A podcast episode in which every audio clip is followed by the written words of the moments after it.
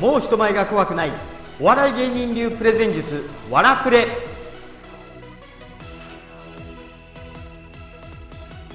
皆さんこんにちは。ザニュースペーパーの桑山源です。今日は喋りが硬いんだけれどどうすればいいですか？という話をしたいと思います。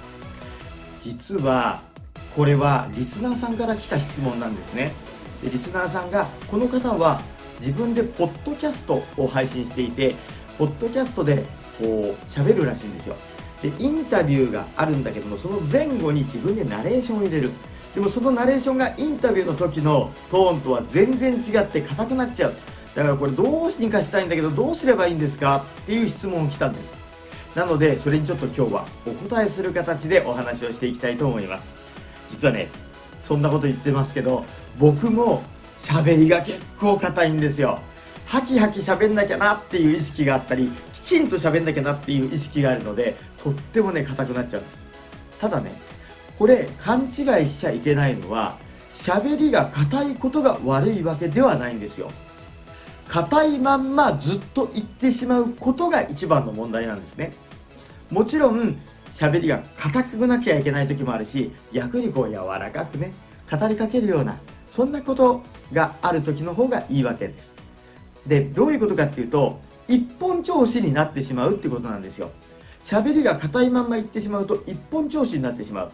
で一本調子になると何がいけないかっていうとまず飽きね。それからあとは人事に聞こえる、うん、やっぱりね人間って自分に関係のあることしか興味がないので人事に聞こえてしまうとやっぱり、ね、聞き流しちゃうんですよね。例えば選挙演説なんかを思い出してみてください。街頭演説でまあうまい方もいます。小泉進次郎さんなんかとってもうまいですよね。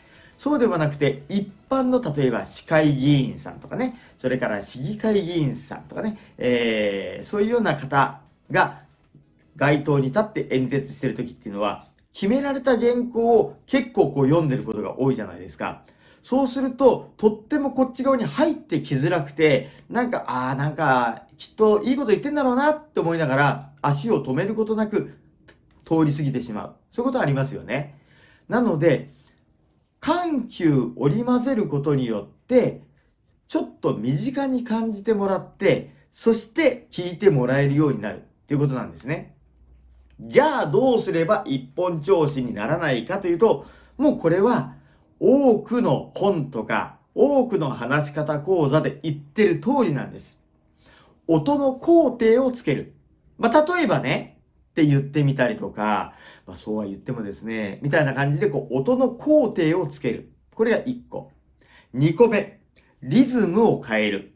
ずっとアナウンサーみたいに、ハキハキハキハキ、一定のリズムで言ってると、これは飽きます。そして、一本調子になります。だからね、例えばこう、パパパッと早口なことで喋る時もあってもいいんですよ。それと、ゆっくりと、あえていく。この前もお話ししましたが、あえて、間を取る。みたいなね。こういうようなリズムを変えるってことは2個目。そして、え、3個目は、このリズムを変えるに付随するんですけども、緩急をつける。これはもう、バーッと早口で言ったり、それからゆっくり言ったりっていうことですね。この3つをやれば、一本調子にならない。そして、硬くもならない。いうことなんです。で、ここで終わると、あ、なあ、よく聞いたような話だなってなるじゃないですか。うん。実際僕もこういうふうに言われてやってみたんですけど、それを聞いて知ったところでできないんですよね。うん。緩急をつけなさい、工程をつけなさい、リズムを変えなさいって言われても、何をどうすりゃいいのかわからなかったんです。で、僕なりに色々考えました。どうしたらいいんだろうな、これって考えた結果、いくつかコツというか、こうすればもっと緩急をつけるっていう抽象論とかね、えー、じゃなくてもっと具体的な方法にどうすればなるんだろうかってことを考えたんです。で、思いついたのは、まずは、1個目は、目線を振る。目線を振る。例えばこうやって話してる時にずっと相手の目を見て話してる人ってちょっとしんどくないですか？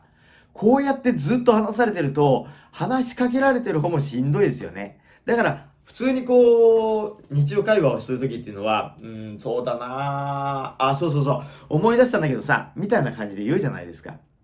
一回目線をどっかこういうところに振ると、ちょっと間ができたり、そこから立ち直ろうとした時にリズムが変わるんですよね。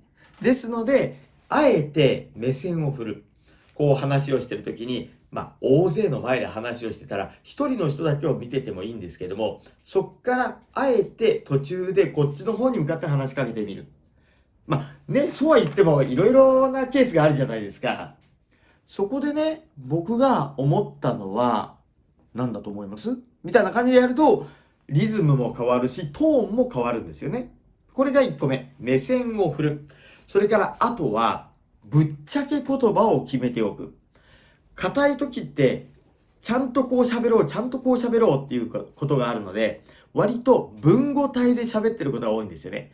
文章に書くような文言で喋ってることが多いんです。ですから、あえてぶっちゃけ言葉っていうのを作っておくんです。例えば僕の場合だと、まあねとか、実は、なんて言いますけど、なんていうことを、間にあえて入れるんですよ。まあ、こういうふうにね、きちんと喋らないといけないよっていうふうに言っておきながら、この3つを守ればいいんです。まあね、そうは言ってもその3つって言われてパッとできる人っていないじゃないですか。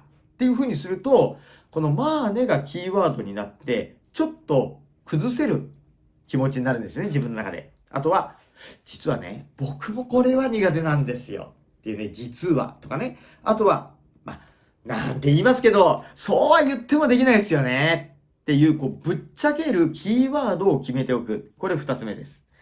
三つ目、ぶっちゃけのキーワードに似てるんですけれども、言葉の最初に、例えば、ねえねえ知ってるっていうようなことを入れとく。例えば、うん、今日は、えー、喋りが硬いということについてお話ししたいと思います。っていう時に、もうちょっと硬くなくそれを言いたいなと思ったら、ねえねえ知ってる？今日は喋りが硬いっていうことについてお話ししようと思っています。って言えば、ねえねえ知ってるって言った後に硬い喋りをするのって難しいんですよね。ねえねえ知ってるってここをねえねえ知ってるって言っちゃダメですよ。ここをあえて崩して、ねえねえ知ってるっていうところから始めていく。とは言っても、毎回毎回ねえねえ知ってるから始めるわけにはいかないよってなるじゃないですか。これは慣れてくれば、あとは頭の中で言えばいいんです。頭の中で、ねえねえ知ってる？今日は喋りが硬いということについてお話ししたいと思います。こっちの方がね、逆に難しいんですよ。逆に難しい。だから、頭の中で、ねえねえ知ってる？今日は喋りが硬いということについてお話ししていこうと思います。ぐらいな感じで言えばいいんですよね。それから4つ目。4つ目は姿勢をあえて崩す。姿勢をピンとしてきちんと喋らないとと思うと、やはり姿勢が硬いと言葉も硬くなります。逆に、ここはきちんと硬い言葉で説得力を持たせたいという時は、あえて姿勢を正して喋る。この姿勢ってね、意外と言葉と連動してるんですよね。ですので、えー、あ、ちょっと硬くなってきたなと思ったら、ぶっちゃけ言葉を入れながら、あえて姿勢を崩してみる。でも、このままずっと行くと、なんだあの人だらしないなって思われちゃうので、また戻すときにはピッと戻すんですよ。でも、崩すときには、言葉を崩すときには姿勢も崩してぶっちゃけ言葉を入れる。これが非常に大事です。まあ、ここまで聞いてもね、なかなかできないと思うんですよ。で、これね？これが、そうです。姿勢崩してるね。ここまで聞いてもなかなかできないと思うんだけど、これはちょっとずつでもやってみれば、きっかけとしてはとっても簡単なきっかけだと思うので、ぜひ試してみてください。あなた喋りが硬いよ、言葉が硬いよ、一本調子だよって言われた時には、まずは目線を振ってみる。そして、ぶっちゃけ言葉を入れてみる。ねえねえ知ってる？から始めてみる。そして姿勢を崩してあえて言ってみる。これをぜひ試してみてください。今日はしゃべりが硬いにはどうすればいいですか？という質問にお答えする形でお話をしました。それではまた次は違う話題でお話ししましょう。今日はどうもありがとうございました。